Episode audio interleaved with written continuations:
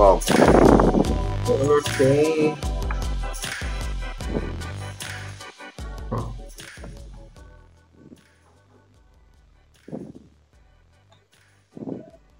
Pronto, já te marquei lá.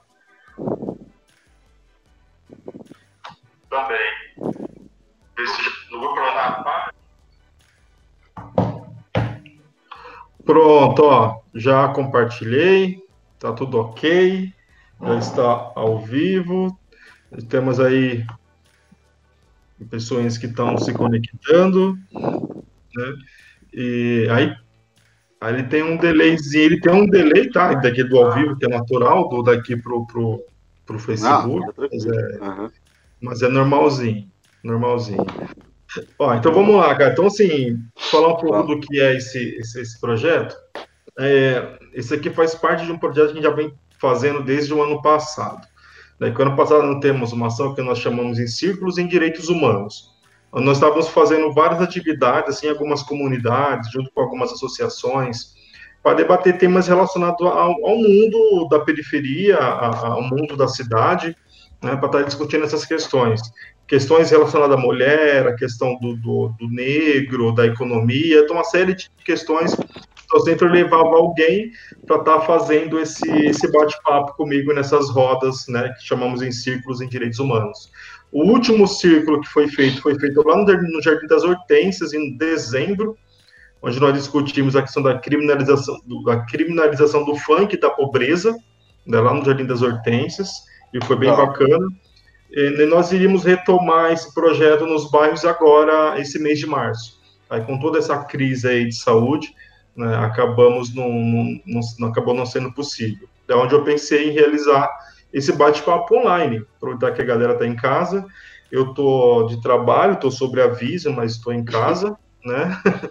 a qualquer momento. Sei bem como é essa experiência. É, e, mas aí a ideia foi, então já comecei, esse é o quarto, é o quarto, a quarta live, começamos com a Fabi Virgílio, falando sobre arte e transformação. Aí depois falei com a Negra Ângela, que é uma, uma menina de Campinas, né? Foi um papo muito Conheço. bom. Aí ontem eu falei. Morei lá a... em Campinas. É, lá no Unicamp. Aí ontem eu falei com o Felipe, aí hoje com você. Amanhã nós não temos, por conta do trabalho. Aí no sábado falar com o Flávio Sofiati, né? Flávio Sofiati. E no domingo com o Lucas Borges que é um MC aqui da cidade, que está lá, na, lá do outro lado do país estudando, né? Tá bem longe. Então, mais ou menos, esse é o, é o quadro. Então, a gente vem aqui para bater papo. Aí, o convite que eu fiz para você hoje é para a gente discutir e falar um pouco sobre a questão da, da administração pública nesses tempos de crise, né? Mais dentro desse, dessa pandemia que estamos passando, né? Como que o, que o Estado pode se organizar, como que está se organizando e como poderia estar se organizando, né? Então aí queria Sim. que você agora se apresentasse um pouco, Matheus, para quem vai estar vendo agora, vendo depois.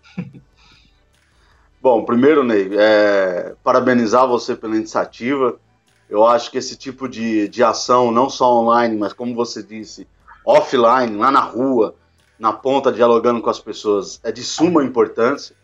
Eu acho que nós que temos é, tido na vida um pouco de sorte, né? Porque eu compreendo que muita coisa do nosso trabalho, mas muita coisa de nós que somos aqui da periferia, eu estou falando do Selmy Day, nascido, crescido, estou é, é, morando no Selmy Day, é, a gente tem uma responsabilidade histórica gigantesca. Eu, eu, eu, me cobro pessoalmente a todo momento, é por isso que eu me esforço a todo momento para estar tá presente, para estar tá dialogando, porque eu sei que foi. É, eu, eu cheguei, algumas coisas que eu alcancei na minha vida foi fruto do meu trabalho, mas também de muita sorte. E fruto de trabalho de algumas outras pessoas que estão em volta, os nossos pais, os nossos amigos. Então, parabéns por esse tipo de iniciativa, isso é, é, é necessário para ontem e não, e não, pode parar. Depois, quero agradecer também pelo, pelo convite. Eu estou sempre à disposição de gente como você, gente séria, gente inteligente, gente disposta a comprar as brigas que muita gente não gosta de comprar, mas alguém tem que fazer essa tarefa. e você é um dos seres humanos que eu conheço que assume essa tarefa e não tem medo disso. Bom, falando um pouquinho de mim, eu me formei aqui na Unesp em Administração Pública, depois eu me formei no mestrado em Ciências Sociais e atualmente eu faço doutorado em política de ciência, política científica e tecnológica lá no Instituto de Geociências da Unicamp. É, sou um dos membros do grupo de análise de política de inovação e o meu debate, é, a, minha pesquisa sempre é em torno da administração pública, né? E agora, nesse momento do doutorado, como ela pode se inovar, pode se transformar conforme as novas tecnologias de informação e comunicação e as necessidades democráticas, né? Uma coisa é, dialogando com a outra. E por muito pelo esforço que eu faço é, é, de entender a configuração do Estado, e aí é um esforço mais individual de ler e estudar economia, as pessoas têm me relaciona, relacionado muito é, com a questão econômica, mas eu não sou uhum. economista, é, é, pretendo em algum determinado momento da vida é, fazer uma especialização em economia, mas eu não sou economista, não sou é, teórico da economia, mas por esse debate de Brasil, das contas públicas, de como organizar o Estado, eu vi que, que havia uma necessidade de eu compreender os, a, as teorias econômicas e aplicá-las, é, é, pensar o Estado a partir delas, né? Como elas podem contribuir no argumento, na reflexão. Uhum. E aí, os convites agora estão sendo sempre para dialogar sobre economia, o que não tem problema nenhum, que eu adoro dentro das minhas limitações. Uhum. Mas é isso, né? Eu acho que tem duas coisas que né, a gente deveria aprender na pré-escola, no ensino médio, era economia e direito. Sabe? Coisa assim, acho que todo mundo deveria aprender essas coisas para poder se colocar aí na vida, né? Não tomar esses prejuízos que o cidadão toma, toma sempre. Sem e, sombra de dúvida. É, então você acha que isso seria fundamental. Né? E assim, cara, uma primeira pergunta que eu vou fazer para você é relacionado a esse, essa crise, né, que nós estamos passando aí com o Covid-19, né, o coronavírus, e você que está na, na, periferia, está tá vendo como que a periferia está se portando como isso, parece que ainda não chegou a consciência de que isso é uma coisa realmente ruim, né? Talvez comece a florar agora. Nós estamos até nesses, durante nesses papos pensando mesmo até algumas ações de como dialogar com esse povo. Né? E como, como que você enxerga hoje, né, acho que você vem discutindo isso ao longo do tempo, dentro do plano local, como que a, o, o, o, governo municipal, pensando mais no plano de que de Araraquara, é, como, como que você acha que se deu né, essa, essa organização para enfrentar esse problema? Foi tardio? É, não foi na hora certa? Está tá, tá acertando? Está errando? Como que você está vendo tudo isso, cara? Olha, Ney, eu, eu digo sempre para as pessoas, para elas entenderem um pouco de, do porquê que eu estou algum tempo debatendo essa questão é, do coronavírus, né? É, inclusive em, outras, em outros meios de comunicação que eu tenho é, participado, que eu tenho trabalhado, escrito, estou né? agora fazendo um jornal diário junto com outros colegas sobre essa questão, porque em determinado momento, eu tenho dois filhos, né? Eu tenho um, um, um, filho de 5 anos e uma filha de 2 anos. Em determinado momento, esses, esses, meus filhos eles foram, eles foram morar junto com a mãe é, em Portugal, onde ela ia terminar o, o, doutorado, e eles foram dia 9 de fevereiro. E eu já estava é, ansioso desde de janeiro, eu e a mãe do, do, dos meus filhos, a gente já estava, nós já estávamos ansiosos com essa questão é, lá, em, lá na China ainda, ainda na região de Wuhan. Então, hum. como pai, o meu filho é asmático. É, é um dos quadros é, mais sérios que a, que a Covid-19 acaba, é, a, acaba piorando, inclusive matando as pessoas. É, são os asmáticos, diabéticos, é, hipertensos. Então, eu, eu, acabei me dedicando a um estudo de entender o que está acontecendo, se era só na uhum. China, se era só no, na Ásia, se ia vir para a Europa. Então, eu sempre vim acompanhando. E pelo debate econômico, a, a China hoje é, junto com os Estados Unidos sendo a, as duas grandes potências é, contemporâneas, ela já estava sentindo o golpe do, do, do, coronavírus e que isso refletia no mundo. Então já estava meio acompanhando esse debate.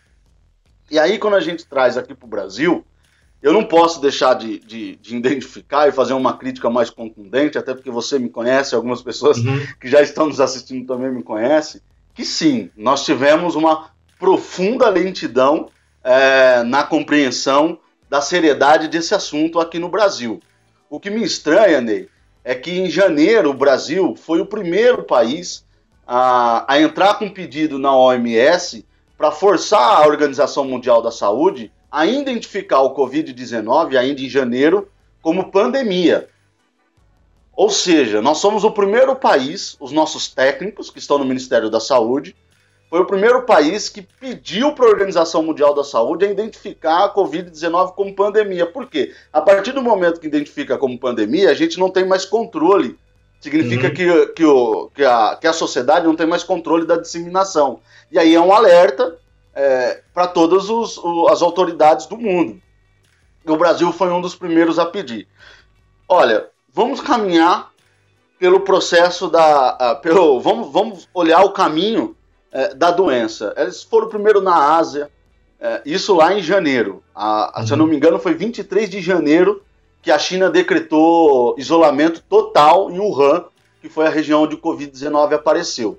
E ela tinha avisado a Organização Mundial da Saúde, dia 31 de dezembro, que havia uma doença que eles não sabiam o que, que era, e no dia 9 de janeiro eles falaram: olha, se trata de um novo coronavírus, que a gente não sabe é, a, a força dele, não sabe é, é, qual é a, a, letalidade dele, mas ele está se esparramando de uma maneira nunca vista antes na história da humanidade. Nós vamos fechar. 20 dias, menos de 20 dias depois, eles fecharam o Han. Uma semana depois foi Daegu, na Coreia do Sul. Então a, a doença vai fazendo assim, aí fecha. E aí chega na Europa, em fevereiro, que é onde eu começo a ficar, é, porque os meus filhos já estão lá, eu começo a ficar mais ansioso, apreensivo, né? E a gente começa a ver, começa a ver as preocupações. Algumas autoridades da Espanha, da Itália, é, renegando a seriedade é, do Covid-19, em Portugal, pelo contrário, meus filhos estavam em Portugal. Eles começam a se preocupar muito cedo e logo no começo de março, Portugal é, para as a, fecha as universidades e as creches. Aí eu falei, falei olha, para a mãe dos meus filhos, falei, olha, o negócio vai apertar, ao que parece que eu estou vendo lá na China. Eu, pra você ter uma noção, né? Eu fui, eu traduzi acho que dois ou três textos, foram três textos, de mandarim para o português, porque a nossa imprensa, e eu não sei falar mandarim, tá, gente? É, é Google ah, Translate, é. Translate lá na, na, veia. Eu não sei falar mandarim, então eu, eu traduzi porque a nossa imprensa não entendia o que estava acontecendo e não uhum. se aprofundava no, no assunto. Eu fui olhando, fui acompanhando, fui ver alguns documentos é, é, da Coreia do Sul. E aí, a hora que fecha ali, aí eu falo: olha, o negócio vai esquentar, é um negócio sério, as autoridades europeias não sabem mais o que fazer, e eles vêm embora. Até que eu falo para todo mundo que eu comecei 15 dias o isolamento social antes de decretarem aqui no Brasil. Eu vou, eu vou bater já já um mês dentro de casa. é, por causa dos meus filhos. Eles vieram, a gente isolou eles 10 dias, eles não foram ver as avós, eles não foram ver as bisavós, o bisavô, não foi ver as sobrinhas. Meus filhos ficaram 10 dias, eu, meus filhos e a mãe dele, nós ficamos 3 dias, é, 10 dias dentro de casa, sem que a gente saísse para nada, só para comprar comida e voltar, porque a gente já entendia. E as pessoas na internet tiravam sarro de mim, eu não sei se você lembra disso. Não faça uhum. isso, se não tem nada, pode ir. Eu falei, não, eu tenho compromisso, eu vou fazer, eu sei o que está acontecendo lá fora. Bom, e aí que eu não entendo que a hora que chega no Brasil, meu amigo, a hora que chega no Brasil, nós temos dois problemas. É, é, é impressionante a singularidade histórica desse país. Sempre eu falo para os meus alunos que sempre assuntos sérios a gente tem uma coisa é, singular em relação ao mundo. Além da lentidão das nossas autoridades, a gente teve um processo que persiste até a data de hoje de puro negacionismo da seriedade Sim. do assunto, vindo da maior autoridade é, da nação, que é o presidente da República. É, dia, dia 15 de março, ou seja, 15 dias atrás, a pandemia já tinha, já tinha se espalhado, já era transmissão comunitária, ele estava organizando é, manifestações na rua com seus. É, e ele já tinha vindo lá da, é, é, da a comitiva, já tinha mais de 20 pessoas na comitiva dele identificada com Covid, ele negando que ele estava com Covid, mas também não apresentou. E aí ele foi, não apresentou o teste e foi para a rua, abraçou pessoas. Então, assim, aqui é uma, aqui é uma singularidade incrível, né? E a, mas a gente vai tratar do, do seu Jair em num determinado momento que você perguntar. E aqui na cidade de Araraquara, eu, eu, eu sinceramente, eu fui, acho que eu fui uma das pessoas que mais brigou com o prefeito, né? É, eu tenho diálogo com muitos é, secretários deles, com muita gente que compõe o governo e eu tensionava, eu tensionava. Dia 19 de março eu mandei um documento com algumas contribuições. Um documento da cidade de Boston, lá de Massachusetts, nos Estados Unidos, como ele estava organizando a cooperação para é, o combate do Covid-19, muito ajudado pelo professor Amadeu, que é um professor nosso daqui de Araraquara, da Clínica de Araraquara, da, e, e, está em estágio, está como professor visitante em Harvard, e a gente trocando ideia. Ai, Matheus, você precisa, porque imagine, ele lá e a família dele aqui, e as pessoas aqui, as autoridades, é, não entendendo a seriedade do assunto. E aqui na cidade de Araraquara eu não entendia. Eu, porque assim, é, numa pandemia, o primeiro passo da administração pública, do, do Estado, é identificar o epicentro. Sim. Onde que está? A hora que a China identificou o Han, fechou o Han. A hora que a Coreia do Sul identificou o Daegu, fechou o Daegu. A Europa não, não identificou e não, não, tinha mal o que fazer. Mas aqui era óbvio e lógico que o epicentro da pandemia seria o estado de São Paulo. O seu maior não estado. à toa. É, porque é o estado mais internacionalizado, nós temos não sei quantos aeroportos, é gente chegando e saindo todo dia. A Unicamp, é, eu, eu, entro, se eu não me engano, eu, eu entro em isolamento voluntário dia 11 ou 10 de março, e a Unicamp no dia 12, ou seja, quase 10 dias antes de decretar, ela já tinha paralisado as atividades. Já tinha mandado o recado para a gente, falou assim, ó, nós não vamos mais, não é para ter aula, não é para ter reunião, não é para ter nada. Segunda, era uma sexta. Na segunda-feira a gente vai dizer por quê. A gente recebeu uhum. um comunicado e falou: ó, para tudo, não é para vir, não é para viajar, porque a Unicamp é um dos grandes centros é, é, é, de vinda internacional. A gente chegando e saindo a todo momento e está no, no, coração do estado de São Paulo, né? Então ele já tinha entendido Sim. que São Paulo era o centro. É, a minha lógica era que o presidente e o governador iam entender a, a, a profundidade, iam fechar o estado de São Paulo. Eu muitas vezes eu falei que o caminho, mas isso começo de março, tá? Não era fechar as cidades, o caminho era fechar o estado de São Paulo.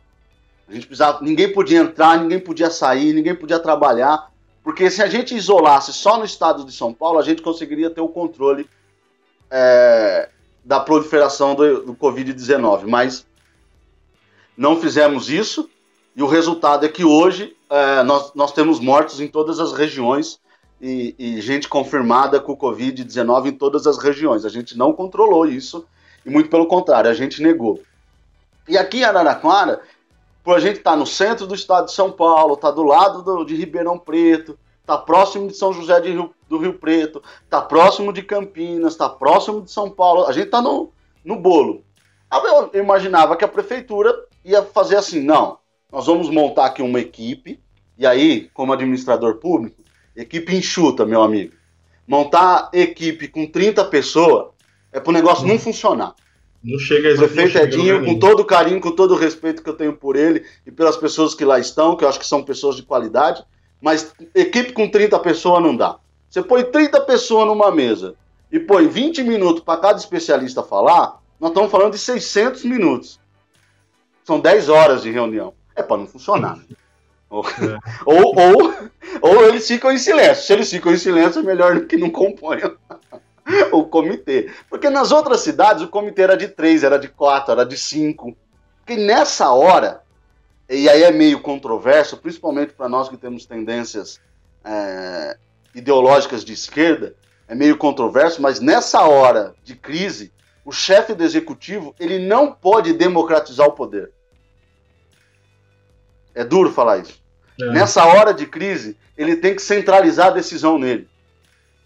Ele tem que democratizar a informação, a transparência, a responsabilidade. Pode chamar gente para pensar, mas o chefe do, da administração pública tem que concentrar poder e diminuir o processo decisório para tomada de decisão. É duro falar isso. Porque se você chama todos os sindicatos, como o Edinho fez, todos os sindicatos para discutir se abre ou se fecha o comércio ou a indústria, o que, que você acha que acontece?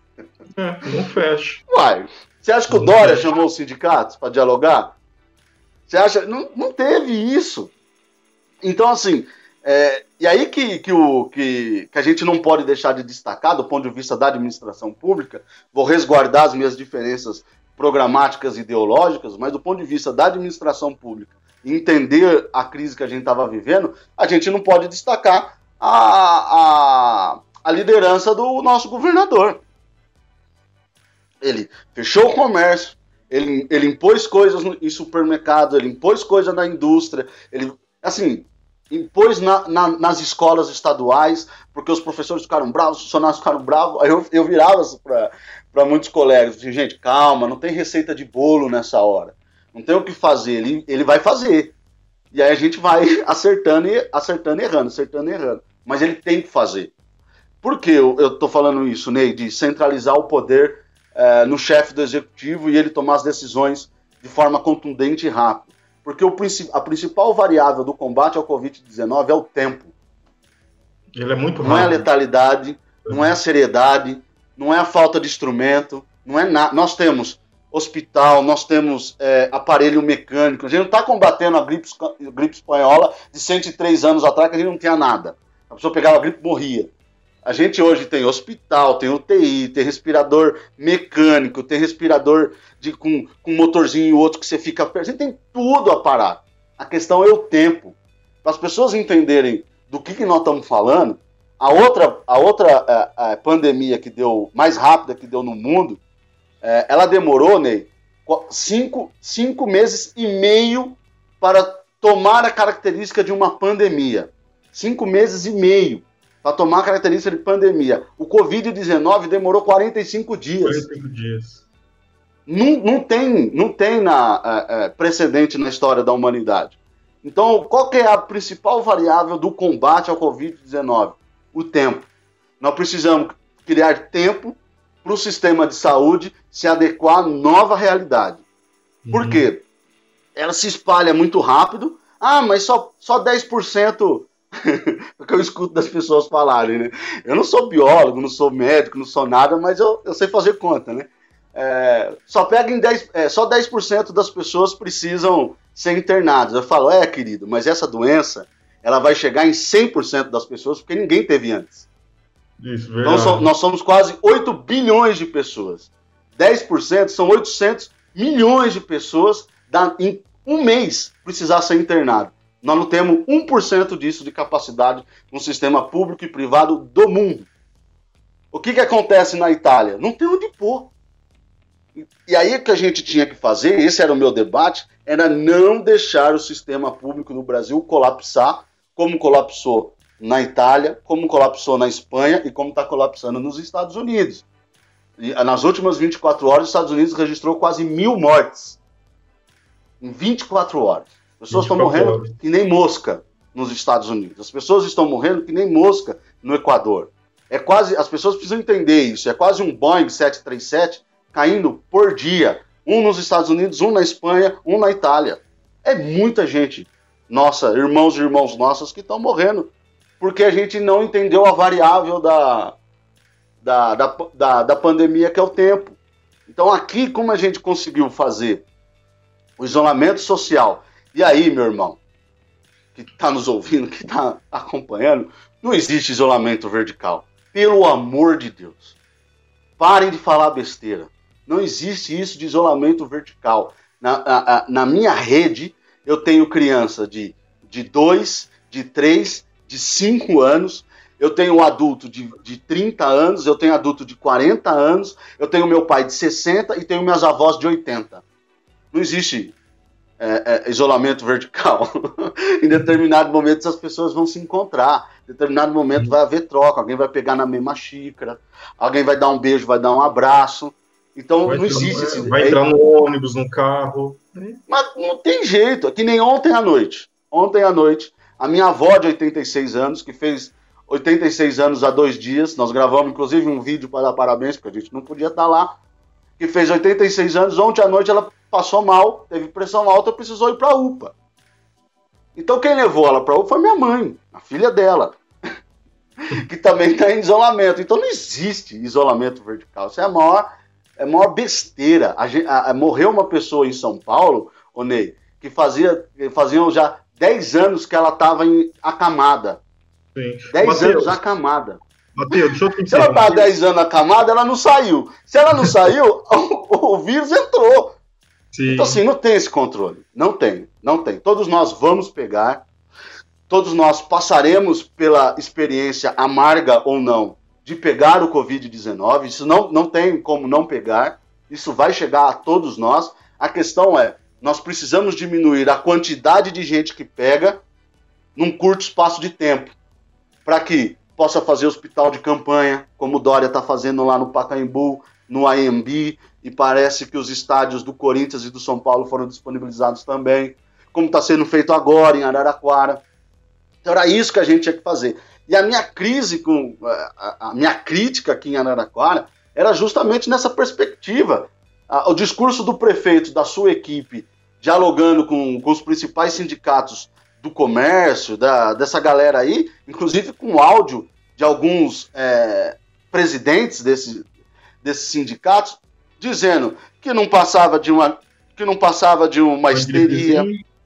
É, Mateus, reproduzindo. Matheus, interromper um pouquinho, acho que a sua câmera, acho que aconteceu alguma coisa com ela que não está aparecendo, aparecendo umas, umas interferências, menos você. Mas eu tava vendo aqui só o áudio.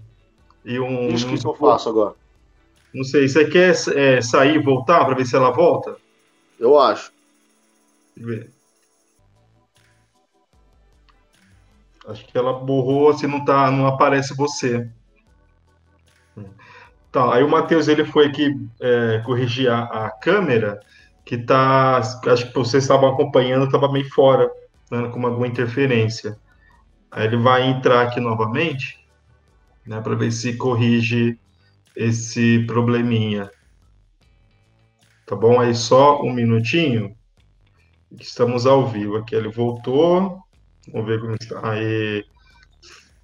Agora foi, ó. Tá indo. Espera aí. Foi. Boa. Aí estava falando, aí eu estava vendo por aqui. Aí eu, quando voltei para cá, eu só estava vendo só o. O, Borrado. o Paulinho ali. É, não via mais nada. Agora tá, agora tá, tá lindo, tá bonito. Então, pode, você consegue continuar seu raciocínio? Consigo, claro. É, e aí, quando eu, quando eu olhei para Araraquara, estava um discurso de normalidade. O governador já tinha entendido a, a seriedade do assunto, já estava assustado, porque é, tinha-se já aumentado a notificação de internações é, sobre, é, como que ele fala, crise, crise respiratória aguda. Para as pessoas terem uma noção, aumentou nos últimos 30 dias no, no Brasil é, 118% é, internações de crise respiratória aguda. É exatamente essa característica da, da Covid-19. Então, hora que o governador viu isso e começou a olhar o mundo, falou: opa, é, eu preciso me, me, antecipar, senão essa bomba vai estourar no meu colo. E, e aí não adianta negacionismo, não adianta negar ciência, não adianta negar matemática, não adianta negar nada. Ele olhou o que os outros países estavam fazendo, que era exatamente o que eu estava debatendo aqui em Araraquara, e decidiu fazer. Isolamento, é, isolamento social, não existe vertical horizontal, isolamento. É, isolamento social. social. impedir a circulação, parar algumas atividades, é, falar da, do processo de limpeza, reorganizar algumas coisas. Então, é, ele começou a fazer. E aqui em Araraquara, não. Olha, o discurso era esse: estamos atentos, estamos olhando, montamos aqui um supra-comitê de acompanhamento com especialistas, com não sei o que, não sei o que tem, mas a vida está normal, porque nós não podemos é, é, acabar com a economia, que a prefeitura vai sofrer, que não sei o que tem, não sei o que tem, não sei o que lá. Tanto é engraçado, eu dou risada porque eu, eu, eu, eu brinco com as pessoas, né? O, é, o pessoal, eu, eu acompanhava muito o Atila, o biólogo, desde janeiro nesse debate, né, que acabou dando entrevista para o Roda Viva. E eu compartilho o pensamento é, dele, né? Eu, assim, eu sou da ciência, eu olho os fatos e defendo os fatos. Eu, eu sou pesquisador. Então eu não fico mais brigando com as pessoas. Os fatos uhum. engolem as pessoas. Eu, tô falando é, desde... Os fatos, é, os fatos é, e o tempo, né? O tempo, não, não tem o que fazer. Nós estamos falando, os outros países estão fazendo isolamento, nós temos que fazer. Aí aqui em Araraquara nós tínhamos um fenômeno que muito característico é, do debate político nacional, né? Se você me permite fazer, eu acho que o espaço me ah, permite fazer essa reflexão. É, a gente tinha o, o grupo do Bolsonaro, os eleitores do Bolsonaro, defendendo a mesma tese que o grupo dos petistas de Araraquara, de Araraquara, não os petistas do Brasil. Está tudo normal, está tudo tranquilo, precisamos manter a vida, senão a economia vai quebrar. E papá. Era a mesma fala. E eu colocando, ó, precisa ter isolamento, precisamos... E aí vinha um de cada lado, sempre criticar, né? Ah, que não pode ser. Aí aí que, que eu falo que é engraçado, que os fatos engolem as pessoas, que o prefeito Edinho, ele chama numa sexta-feira, não vou lembrar a data, acho que é 22 de março, ele chama uma coletiva de imprensa na sexta-feira com todos os representantes dos sindicatos patronais sentados à sua volta para fazer o discurso da normalidade. De que não vai parar, de não sei o que. Nisso, São Carlos já tinha parado, Matão já tinha parado, com casos de suspeita, já estava fazendo teste em São Carlos. Não é, não é porque São Carlos é, é, é, é sortudo, que nem eu ouvi alguns dirigentes do, do governo local lá na, na fila do, do Instituto de São Paulo que conseguiu é, identificar os primeiros casos antes da gente. Não é porque eles são sortudos, é porque eles estão trabalhando desde o primeiro dia. Porque eu conheço muitas pessoas que estão na administração é, é, municipal lá de São Carlos. Então, assim, e é o Ayrton Garcia, o Ayrton Garcia, que tudo que a gente conhece, para onde está é indo. Você entende? É o João Dória, que tudo que a gente é alucinante. É alucinante. Então, assim, eles já estavam trabalhando, já estavam fazendo e mandaram os testes antes da gente. É simples. Então, na sexta-feira, quando essas cidades começaram a parar, Ibitinga, São, São Carlos, Matão, o prefeito Edinho dá uma entrevista, uma coletiva de, de imprensa no final da tarde, dizendo que a vida vai continuar normal e que nada será alterado e eles vão acompanhar a situação. Nem 24 horas depois, o governador João Dória decreta estado de calamidade pública no estado de São Paulo, e o prefeito Edinho, no sábado à tarde, no sábado à noite, é obrigado a também formular um decreto, mudar o seu discurso menos de 24 horas e formular o seu decreto de estado de calamidade. Por que isso? Não é porque as pessoas entendem mais ou as pessoas entendem menos, né? É porque é, tem um problema nesse no, no combate ao Covid-19, que é de oportunismo de alguns de um lado, ignorância de alguns do outro, de que o debate da vida ele é desconexo do debate da economia. Ou, ou, a gente, ou a gente defende a vida, ou a gente defende a economia. Não, cara pálida, é a mesma coisa. É a mesma coisa. É um existe, conjunto é, só de assuntos. Não existe. É, acho que esse, desculpa, só interromper, claro. mas esse foi um, um, debate que, que tomou conta da rede, que na última semana. Né, nós temos que Eu cuidar da morrer. economia e, e, cuidar da vida como uma coisa fosse diferente da outra, sabe? Como, é. É, sim. E, e, e aí, e aí pro, por isso que eu falei que o fenômeno era muito, era muito engraçado aqui em Araraquara.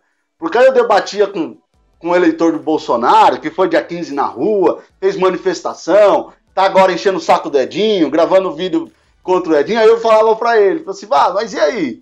Você vai abraçar o Edinho ou não vai abraçar o Edinho? Porque ele tá na mesma linha que você. E fazia esse inverso com os caras, só pra provocação. Eu tenho muito amigo é, dos dois lados, eu não tenho problema com isso, mas eu faço muita provocação mesmo. É, e a gente tinha esse, essa visão política da, da, da, questão. Não tem essa, essa diferenciação. Não tem economia sem pessoas. E as pessoas, a sociedade moderna, não se organiza fora da economia. Então não existe esse debate. A, a, a, crise, isso que, eu queria dizer para as pessoas, a crise não é vencida, Ney. Nem, nenhuma história da humanidade se venceu crise, não existe isso. Que é o que, que, que, esses, que esses dois lados ficam falando. A crise, nós temos que passar por ela. Nós temos que fazer essa travessia. Ela é dura, ela é custosa, ela é triste, vamos perder muitos irmãos e irmãos nossos. Eu tenho um grande amigo que nesse momento já está é, há 12 ou 13 dias, se eu não me engano, em isola aqui no, na região norte, em isolamento dentro da própria casa, não pode se comunicar com as pessoas da própria família dele. Então, assim, é um, é um processo difícil, é um caminho difícil, é, nós temos que passar por ele. E nós temos que passar por ele da melhor maneira possível que a gente conseguir articular. E o último ator, ou principal ator, de organizar essa travessia, me desculpem, meus amigos liberais, é o Estado. liberar essa peliquins, né, são mais engraçados. Né? É, eu, eu, todo mundo pergunta para mim na universidade o que eu sou. Eu falei que eu sou brasileiro, amo esse país, e eu sou o que esse, eu, eu, eu serei o que o meu país precisar que eu seja. Essa uhum. é minha, sempre foi a minha, minha reflexão. Então, assim, não cabe ser liberal no Brasil. Nós não temos moradia para todos, nós não temos saneamento básico. O próprio presidente está sendo piada no mundo agora, porque ele diz que brasileiro tem um, uma super proteção, porque mergulha no esgoto como isso fosse orgulho de se dizer e sai sem doença nenhuma. Porque metade dos nossos irmãos e irmãs, neste exato momento, desculpa a vulgaridade, mas não tem aonde colocar o cocô e xixi. As pessoas precisam entender isso. Estão bebendo água metade. suja. Estão bebendo água suja. Seus filhos estão brincando em beira, em beira de, de esgoto. Metade. Metade. Metade de 208 milhões de habitantes não tem saneamento básico, não tem coisa básica. Isso porque passamos por governos de esquerda, progressistas, revolucionários, só essa conversa toda aí, que a gente sabe. É, não tem. Então, assim, é, ser liberal no Brasil não dá. E a hora que a corda estica no pescoço, aí você vê Mônica Debulli fazendo entrevista. É, largue o Estado mínimo, é hora de gastar. então, se tivesse é, feito isso há 20, 30 anos atrás. Liberais, é, os liberais cobrando o Estado, né? Cadê o Estado? É, é se ele tivesse feito isso há 20, 30 anos atrás, a gente talvez não estaria nessa situação. Se a gente tivesse entendido há 20, 30 anos atrás que na nossa realidade a gente precisa é, que o Estado assuma a sua, o seu protagonismo e reorganizar desde as questões básicas, como saúde, saneamento básico, é, educação, mas ele precisa organizar o setor industrial, ciência e tecnologia, universidade, a economia como um todo. No nosso caso, não tem caminho. Ou o Estado faz isso, ou ninguém vai fazer. Né? Ninguém vai fazer. O, o setor privado está olhando para a situação para saber como vai tirar, de, tirar um cascalho a mais, né? Não à toa, o PROCON aqui de Araraquara está mutando a torta direita um monte de empresário aí que está co cobrando álcool gel 200 reais, umas coisas assim. São Carlos, uma máscara, uma máscara 80, tava um absurdo, cara. Não, é. eu, eu, eu brinquei com as pessoas no meu Facebook é, que eu ia vender máscaras, né? Porque eu já tinha comprado. Uhum. em fevereiro, no começo de março, quando, quando eu, eu, a gente definiu que os meus filhos iam voltar, eu já tinha comprado a caixinha de máscara, aquela azulzinha, tal, tal, tal. Tem luva, tem álcool e gel. Eu falei assim, eu vou vender e vou ficar rico, né? Mas não, no momento de crise não é hora de você ficar rico. No momento de crise é hora de atender as pessoas. E, ah. e aqui em Araraquara, que essa foi a sua pergunta, é muita morosidade, né? Você vai hum. me desculpar, meus ah, amigos. Acho que, acho que o, o, processo, assim, a gente entende, o processo, ele. Esse, esse momento de crise, até no nosso trabalho, a gente estava como que nós vamos atuar na garantia de direito no meio dessa, dessa crise toda.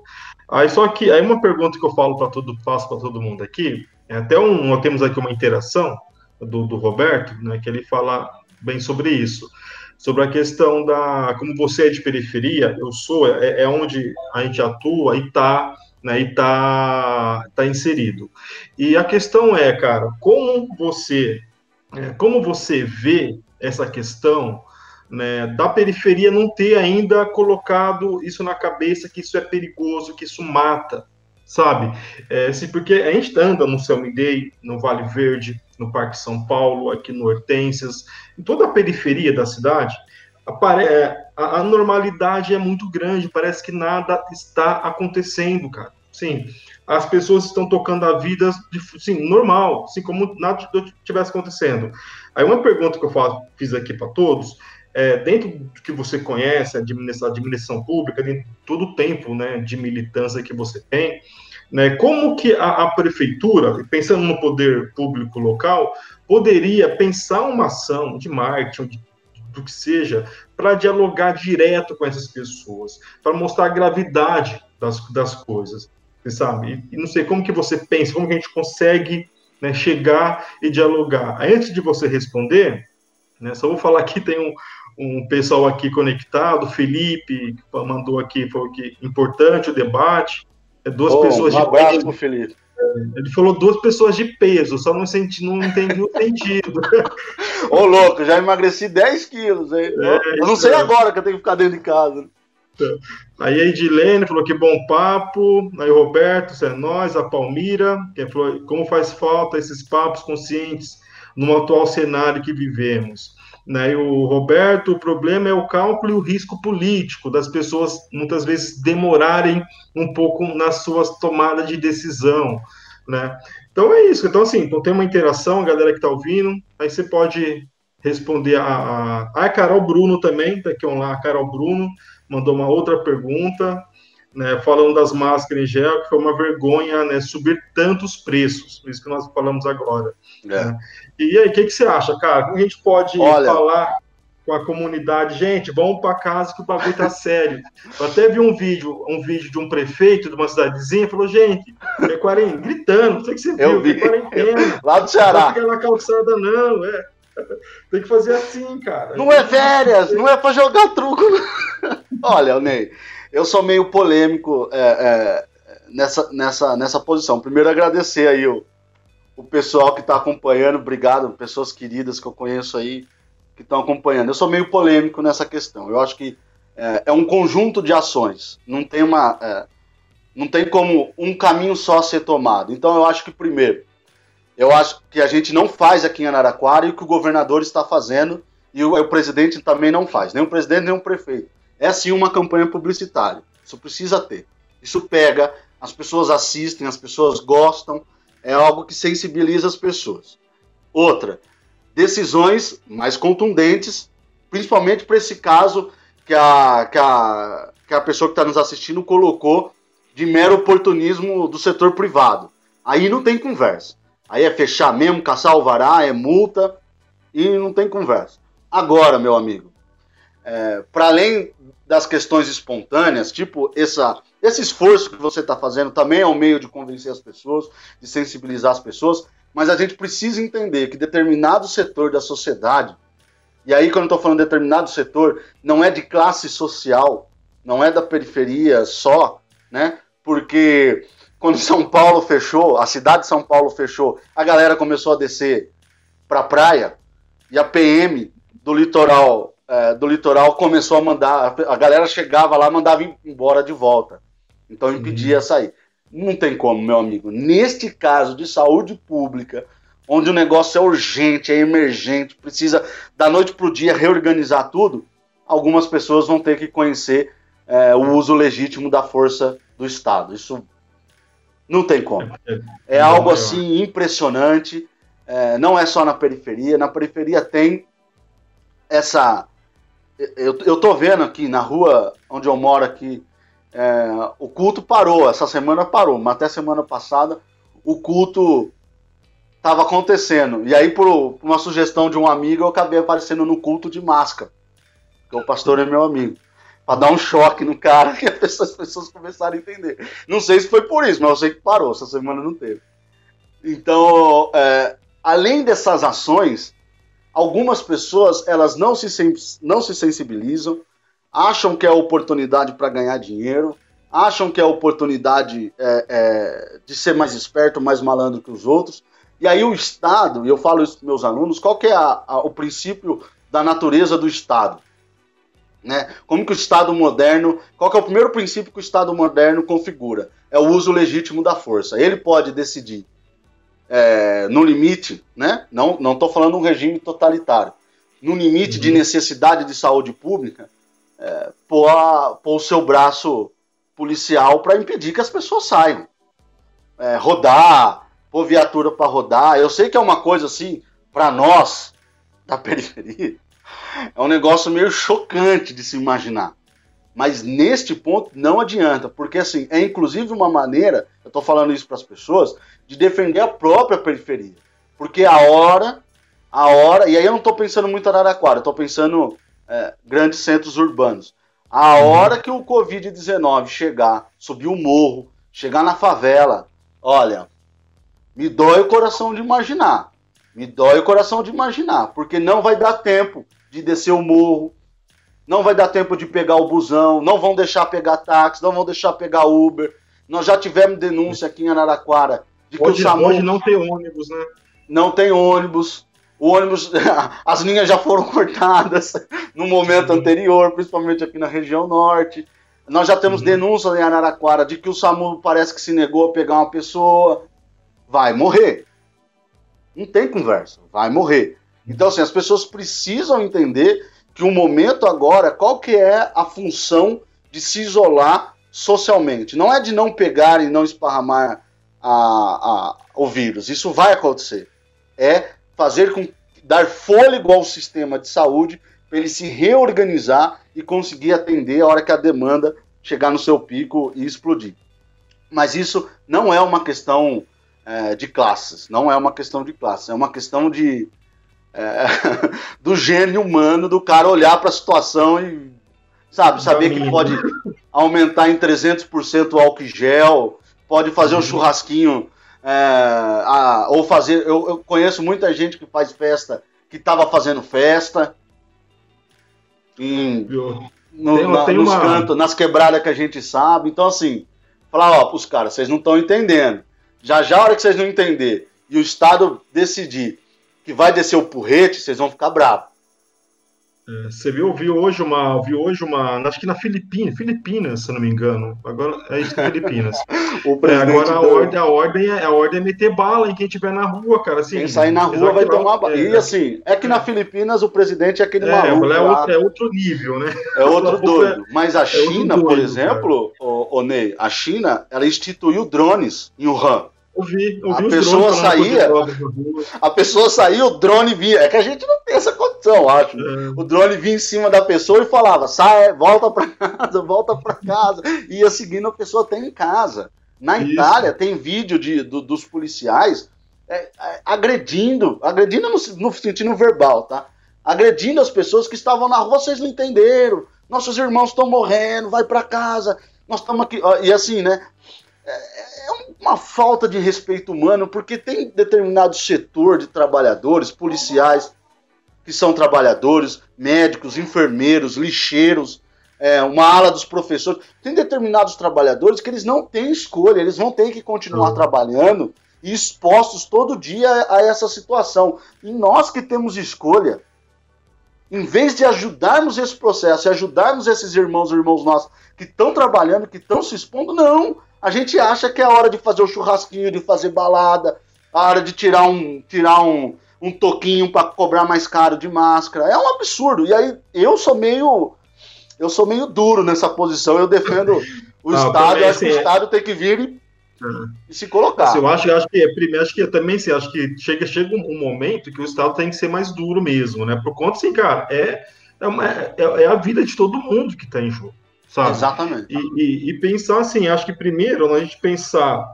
numa, numa campanha mesmo de publicidade, uma coisa, usar a, a pô, nós temos um programa aqui de rádio local que todo quem não escuta Madalena nessa cidade, sabe? Pensar uma que, que até quem não gosta, cara.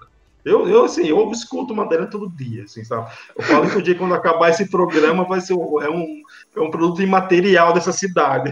É, isso é verdade. Goste ou não. É importante Goste pensar uma campanha conjunta, pensar ações de chegar. Ó, fizemos o que deu, agora vai endurecer a coisa. Aqui nós temos mais aqui, mais. Ó, tem um monte de pergunta aqui, cara. Vamos lá. Eu vou, vou pegar uma aqui, do, deixa eu ver, uma do Felipe, que eu tinha visto. Ó, que ele pergunta e está na tela também. É, Matheus, é, como que você acha que a ciência será vista no Brasil após a pandemia? Muda algo em relação ao governo e à sociedade? Felipe não facilitou, não, hein? Não, foi bem, Olha, bem, bem. É, eu, vou ser, eu vou ser bem sincero, como eu sempre sou, assumindo as consequências das minhas opiniões. É, se tem um lado, se é possível ter um lado no meio uh, de toda essa desgraça, onde a gente está vendo uh, irmãos e irmãos nossas. Eu gosto sempre desse termo, tá, o, o Ney? As pessoas irmãos, entenderem a humanidade das coisas. Não são cidadãos, não são pessoas, são irmãos e irmãos nossas que estão morrendo por falta, é, porque não conseguem respirar. Né? É, é, uhum. eu, eu, só fazendo um parênteses, uma das primeiras pessoas que morreram em Portugal foi um dos altos executivos do Santander. Sim. E a filha dele fez uma postagem uma, na, no Twitter dizendo o seguinte: que eles eram milionários, eles eram bilionários, eles tinham tudo o que o dinheiro podia comprar e pod poderiam trazer, e, o, e, ela viu o pai dela morrer agonizando por uma coisa que era grátis, o ar. O ar. Isso que o Covid faz. Então as pessoas precisam entender. Então, assim, se tem uma coisa que toda essa desgraceira no mundo inteiro, é, principalmente no Ocidente, né, na Europa, é, nos Estados Unidos e aqui na América Latina, principalmente no Ocidente, é, se tem uma coisa boa, é a, a volta é, da a volta da importância da ciência. Eu acho é, é, a gente viveu um período recente onde parecia que parafraseando o Obama que ignorância era virtude, né? Onde as pessoas se orgulham a, a se candidatarem para cargos máximos do Estado brasileiro sem saber sobre administração pública, sem saber sobre economia, sem saber sobre ciência, sem, sem saber sobre nada. E pior, depois que eleito, nem se nem nada. E depois que eleito, nem se esforça é, para estudar, para compreender. E assim, é muito fácil falar do presidente, né? Porque ele é uma coisa caricata. Mas vamos falar dos vereadores de Araraquara, vamos falar dos deputados do estado de São Paulo. É a mesma coisa. É a mesma conversa. Assim, parece que a ignorância no Ocidente, nesse período recente, virou virtude. Você falar que você não sabe, que você tira onda, que você dá risada. Poxa, é, as pessoas vinham perguntar por que, que eu me colocava. É, é, que, eu me coloco em é, minha opinião, escrevo. Né? Eu falei assim, gente, eu sou pago para fazer isso, vocês não entenderam? Eu, como pesquisador de doutorado, eu recebo uma bolsa. E na, e na, e na lógica da ciência brasileira, nós estamos prestando serviço para a sociedade. Um dos pontos do pesquisador no Brasil é se colocar à disposição da sociedade. Eu sou pago para fazer isso. Não é só para fazer minha tese, como a maioria da galera que está na universidade faz, tá, Ney? Aí. Uhum, é.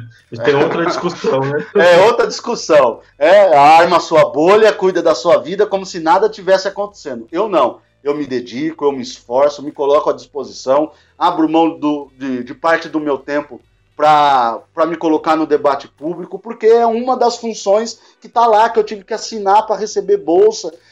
Sabe, é, é, as pessoas não entendem. Então, assim, se tem uma das coisas boas que eu acho que pode surgir, pode, pode, porque eu sou muito pessimista é, na análise, otimismo, otimista na ação, mas pessimista na análise, pode surgir disso é, enfim, a gente jogar para escanteio essa predominância da ignorância, de discursos é, oportunistas, de, de, de configuração de argumento, de narrativa, sem lógica, sem respeito, sem nenhum uhum. dado científico, sem nada. É, é, é, é, o castelo da ignorância. Voltar com, com. Eu não sei se a ciência em si, mas com um debate mais responsável, um debate que que não abra mão de dados, não abra mão de informações, um debate que respeite o outro, né? É, é, é, que a gente consiga reconstituir o ambiente público. Eu, eu falo sempre esse termo com, com respeito humano, porque aqui eu estou falando com o Ney conselheiro, com o Ney militante, mas é o Ney que é filho de alguém, é, é irmão de alguém, é casado com alguém, então precisa ter respeito humano. Né? Eu posso discordar, discordar profundamente com você, fazer um debate aqui, a gente nunca mais falar. Mas eu não posso é, a, atravessar a linha humana, pelo menos no meu ponto. E o outro, o respeito institucional. Gostemos uhum. ou não, o prefeito eleito conforme as regras é o prefeito Edinho Silva. Gostemos ou não, o governador eleito conforme as regras que todos nós aceitamos é o governador João Dória. Gostemos ou não, o presidente da República, eleito conforme as regras do jogo, é o presidente Jair Messias Bolsonaro. Então, assim, tem que respirar muito fundo. Para todos os gostos, eu coloquei as três, as três situações. Temos que respirar fundo, não dá para ter desrespeito institucional, porque a partir do momento que a gente desconstrói o desrespeito institucional, a hora que a gente ocupar esse espaço, não vai haver com a gente. Sim. Então, muito mais do que restabelecer a ciência, a, a ciência, ela é. A ciência, essa coisa genérica, para a gente não entrar em detalhes, ela sempre é, na, na história da humanidade, atacada. Não é a primeira vez. Ela sempre foi atacada, porque ela sempre vai confrontar a, a crença, a perspectiva individual, ela vai sempre confrontar ah, o oportunismo, as narrativas políticas e, e, e, corporativistas, ela sempre vai confrontar. Esse é o papel da ciência. Então ela sempre será atacada. Então não, não acredito que isso vai mudar daqui para frente. Nós continuaremos ser atacados, ser chamados de vagabundos, que a gente não trabalha, que a gente quer ficar em. Eu, eu tive que excluir dois amigos meus. Falaram, você quer ficar em casa, você não quer trabalhar? Eu falei assim, irmão, eu estou dando aula online, eu estou dando entrevista, estou escrevendo. Agora, antes de entrar aqui, eu estava assistindo aula lá da Unicamp de Limeira, conversando com, com o professor e os colegas. Então, assim, a minha vida não parou. Eu só não saio de casa.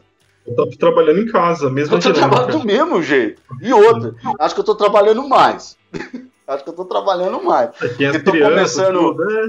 É, tô começando 9h30, 15 para as 10 e fechando 10h30, 11 horas da noite.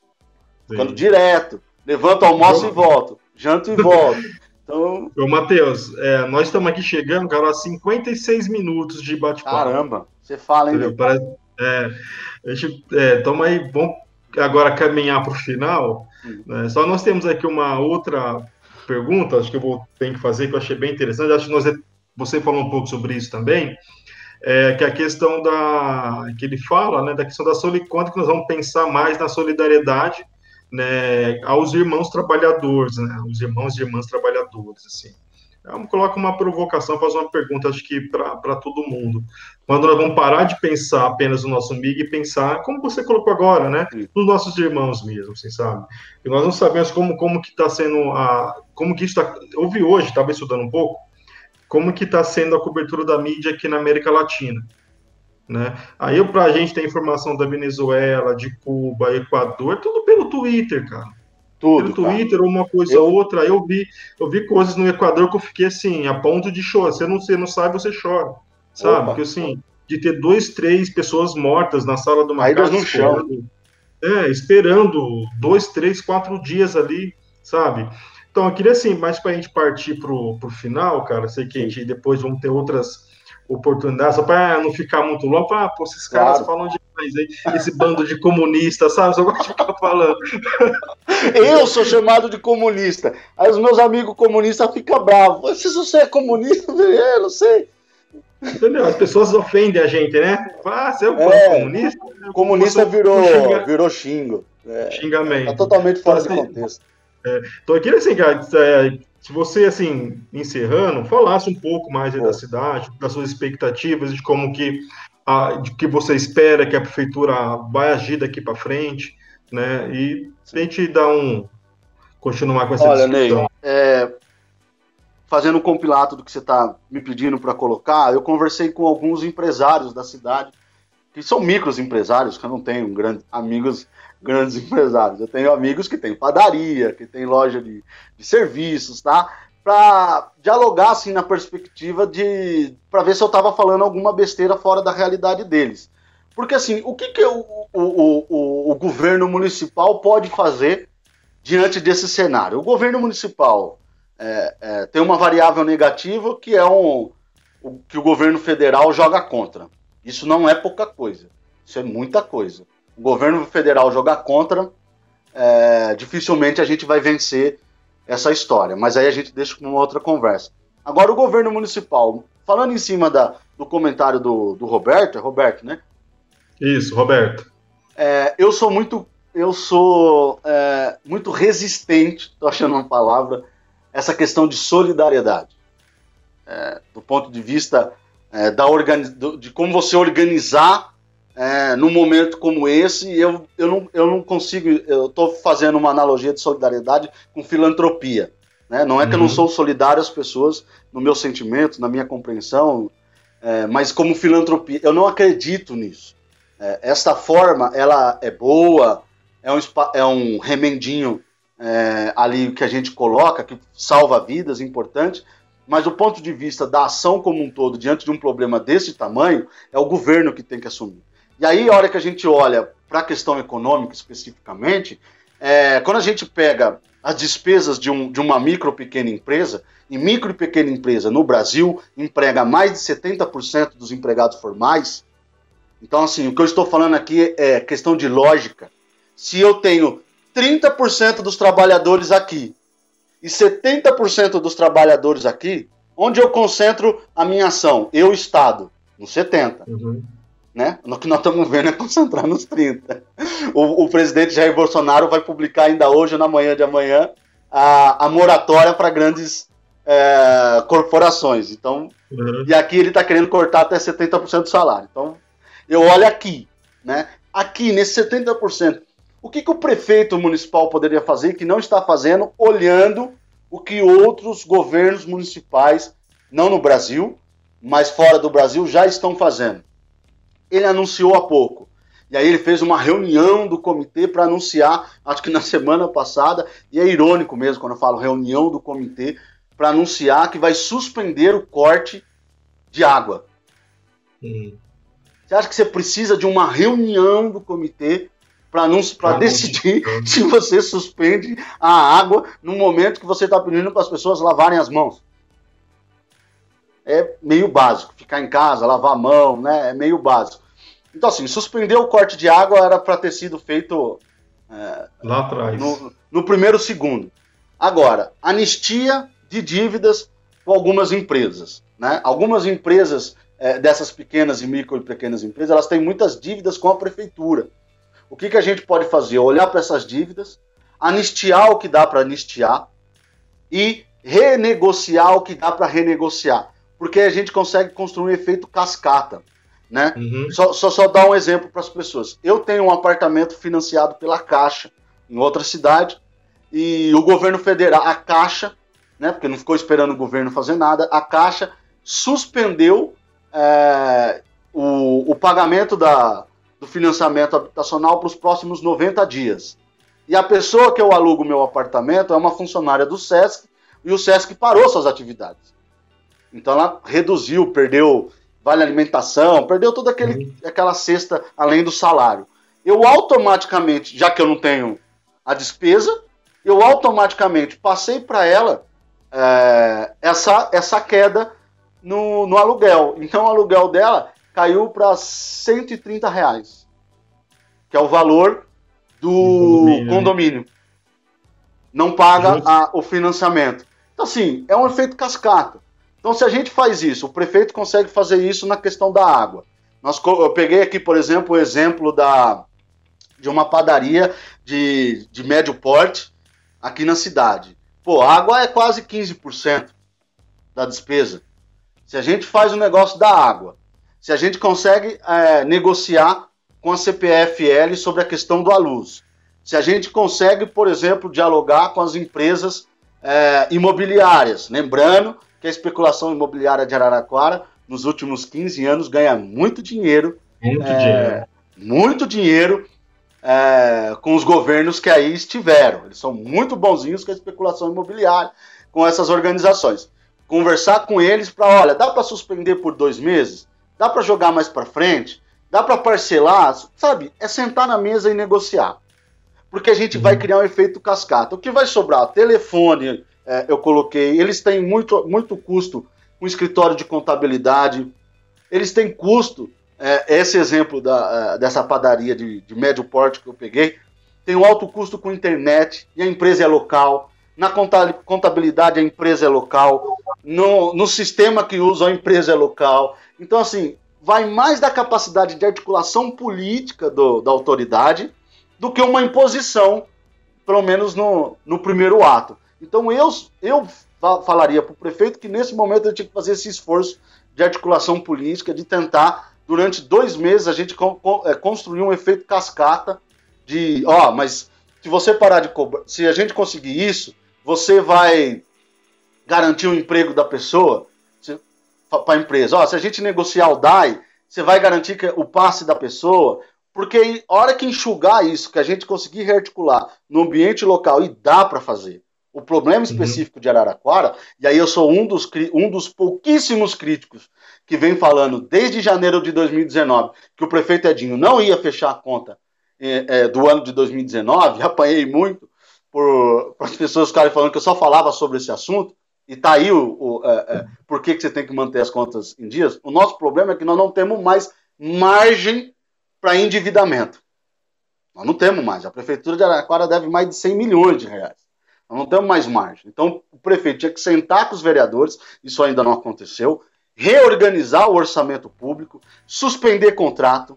É, agora ele está falando até em corte, segundo o Cismar, que eu não vi nada oficial da prefeitura, eu vi uma nota do Cismar, em corte dos salários é, é, dos servidores e os comissionados, e a própria Câmara, e a, o próprio prefeito. Como que fica esse jogo de compensações? Se você quer debater corte de salário, vamos debater corte de salário e a cabeça de muita gente Sim. nesse negócio todo.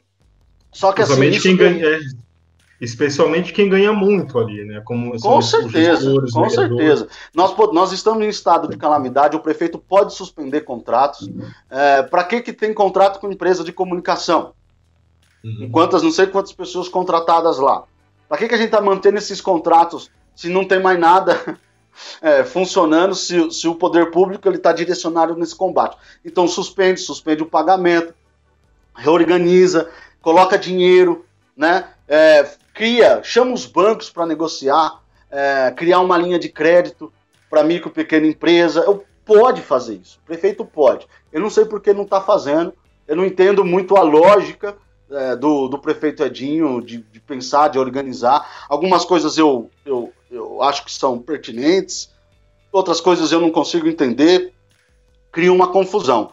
Porque aí sobra para o empresário, sobra para a economia segurar a questão do, da folha de pagamento, da folha é, é, e, e, desses, e desses, essas outras cestas de direitos.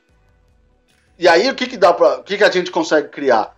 Um, uma, um, fechar um nicho de, de, de despesa dessas organizações, o Estado assumir é, uma dívida para depois negociar é, com os empresários. Eu não estou falando nada de, de, de novo, tá, Ney? Em 2008, na crise uhum. financeira foi exatamente o que o Estado americano, o Estado brasileiro e todos, todas as nações do mundo fizeram. A gente não pode esquecer que o Obama, em 2008, 2011, co cobrou mais, comprou mais da metade das ações da GM Motors, da General Motors.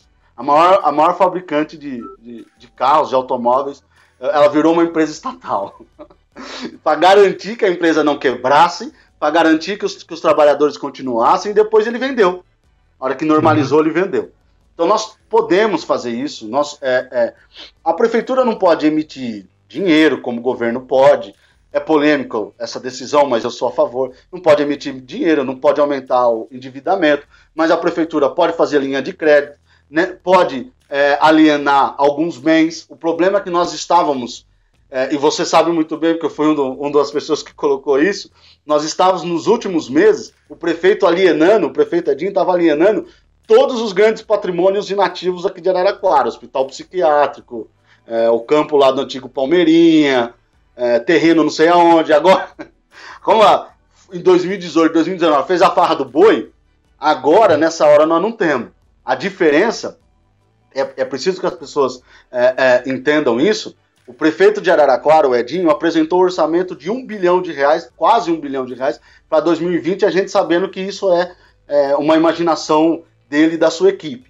Né? Porque uma semana depois eles já estavam mexendo no orçamento. Enquanto São Carlos, no mesmo momento, do Ayrton Garcia, diminuiu o orçamento de 2020, abaixou um monte de, de, de previsão, e neste momento, ou foi ontem, é, no meio da crise, o prefeito fez, não fez aumento de salário dos servidores, fez uma recomposição lá no salário dos servidores de 4%. E o prefeito daqui está propondo cortar o salário dos, dos, dos servidores. Então, assim. É, 25%. É. Não tem jeito. É, não tem jeito. Eu sempre é. falei, essa, essa postura de não tratar com seriedade a questão das contas públicas no momento de crise econômica, essa, essa fatura ia ser cobrada. Eu, óbvio que eu jamais imaginei que ia vir a Covid-19 e não desorganizar o mundo como está desorganizando. Mas é lógico Sim. que essa fatura ia ser cobrada. Agora nós temos menos, menos margem para atuar. Mas nós temos algumas coisas que precisam ser feitas e requer é, não só o uso legítimo da força do Estado, deixemos isso por último, mas articulação política, diálogo, se o prefeito está tá dialogando com todos os sindicatos patronais, por que ainda não sentou na mesa para tratar de cada despesa é, na planilha de custo de, dessas, dessas organizações? O que eu posso fazer nessa, o que eu posso fazer nessa, o que eu posso fazer nessa? fazendo nisso, qual que é o compromisso de vocês e construir um grande acordo para que a gente não vença a crise, para que a gente Sim. atravesse a crise. Com certeza. Matheus, acho que vamos encerrando por aqui, que nós já estourou nossa, ó, 70 minutos, uma hora e dez ah, de papo, e, e, a gente ficava aqui mais umas duas horas. Né? Oh, tem muita coisa, tem muita coisa para ir debatendo. Ah, a gente vai, vai vamos, continu, vamos continuar conversando em outro momento, porque aproveitar esse momento de crise é dentro de uma coisa que você colocou agora no final, uma das coisas mais importantes que vai nos ajudar a superar, a passar por isso, é o diálogo, né? De dialogar, conversar, pensar dentro de toda a problemática, dentro de toda a divergência de ideias, mas discutir e tentar chegar a um, a um, um denominador comum ali que seja bom para a sociedade e para o Estado brasileiro. Né? A Renata Barbosa, que ela colocou agora aqui no comentário, realmente que teve uma, uma reunião do, do, da prefeitura com o sindicato, onde ele apresentou algumas demandas. É, eu peguei, até baixei para ler agora, daqui a pouco, a, a, a, essa, essa nota da prefeitura e a do Cismar, também para fazer um, para discutir né, depois, tá, Renato? A gente vai estar discutindo sobre isso também, de, mais dentro do aspecto do. A ideia para a semana que vem, fazer um outro bate-papo sobre a questão mesmo do funcionalismo público né? Como que vai lidar, como que está sendo essa questão do servidor público local, né? E sim, cara, e queria te agradecer pela, pela oportunidade de trocar essa ideia contigo, né? E agradecer todo mundo que passou que passou por aqui, né? A Renata, o, Roberto, a Noêmia, que é minha mãe, né? a, a Carol, o Felipe, que a pessoa está falando só de quem de quem a Palmira, de quem está aqui comentando mas teve bastante gente aí que passou, que foi passando aqui pela live. Teve muito, muito, muita, muita interação aqui. Depois você vai poder ver lá o gravado, que vai ficar gravado aí, né? Depois também vou tirar o áudio, vou fazer um podcast para a gente ouvir aí no fone. Oh, legal. Também disponibilizar todo esse conteúdo, tá? Então, obrigado, cara, pela, pela oportunidade, pela né, confiança de participar desse bate-papo aqui nesse fim, nesse meio de tarde, né, de quinta-feira. Imagina, cara, eu que agradeço o convite, agradeço todo mundo que acompanhou.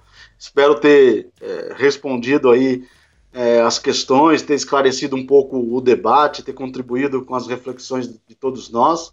É, pedir desculpa se alguma coisa passou sem a profundidade que a gente às vezes gosta de falar, mas como o Ney disse aqui, se tivesse uma cerveja, talvez ficaríamos aqui nas próximas 12, 13 horas tranquilamente dialogando e respondendo todas as perguntas.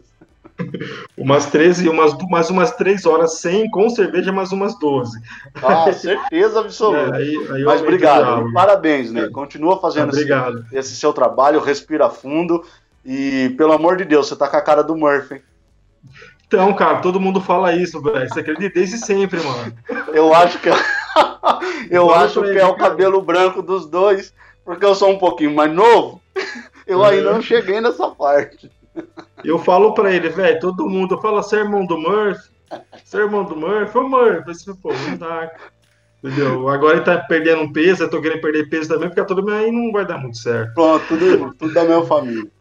É, então, mano, obrigado todo mundo que tá aí. Gente, só para encerrar de fato, aí todo mundo pegue, vá, fale que aquele seu vizinho tá na rua, manda um zap para ele, fala que a coisa que isso é muito sério pra gente poder se cuidar, porque cuidado de um é o cuidado de todos, tá bom? Velho, aquele abraço, obrigado e todo mundo aí, até a próxima, hein? Até sábado, como tá aqui com o Flávio Sofiati. Tchau, tchau, tchau, até mais.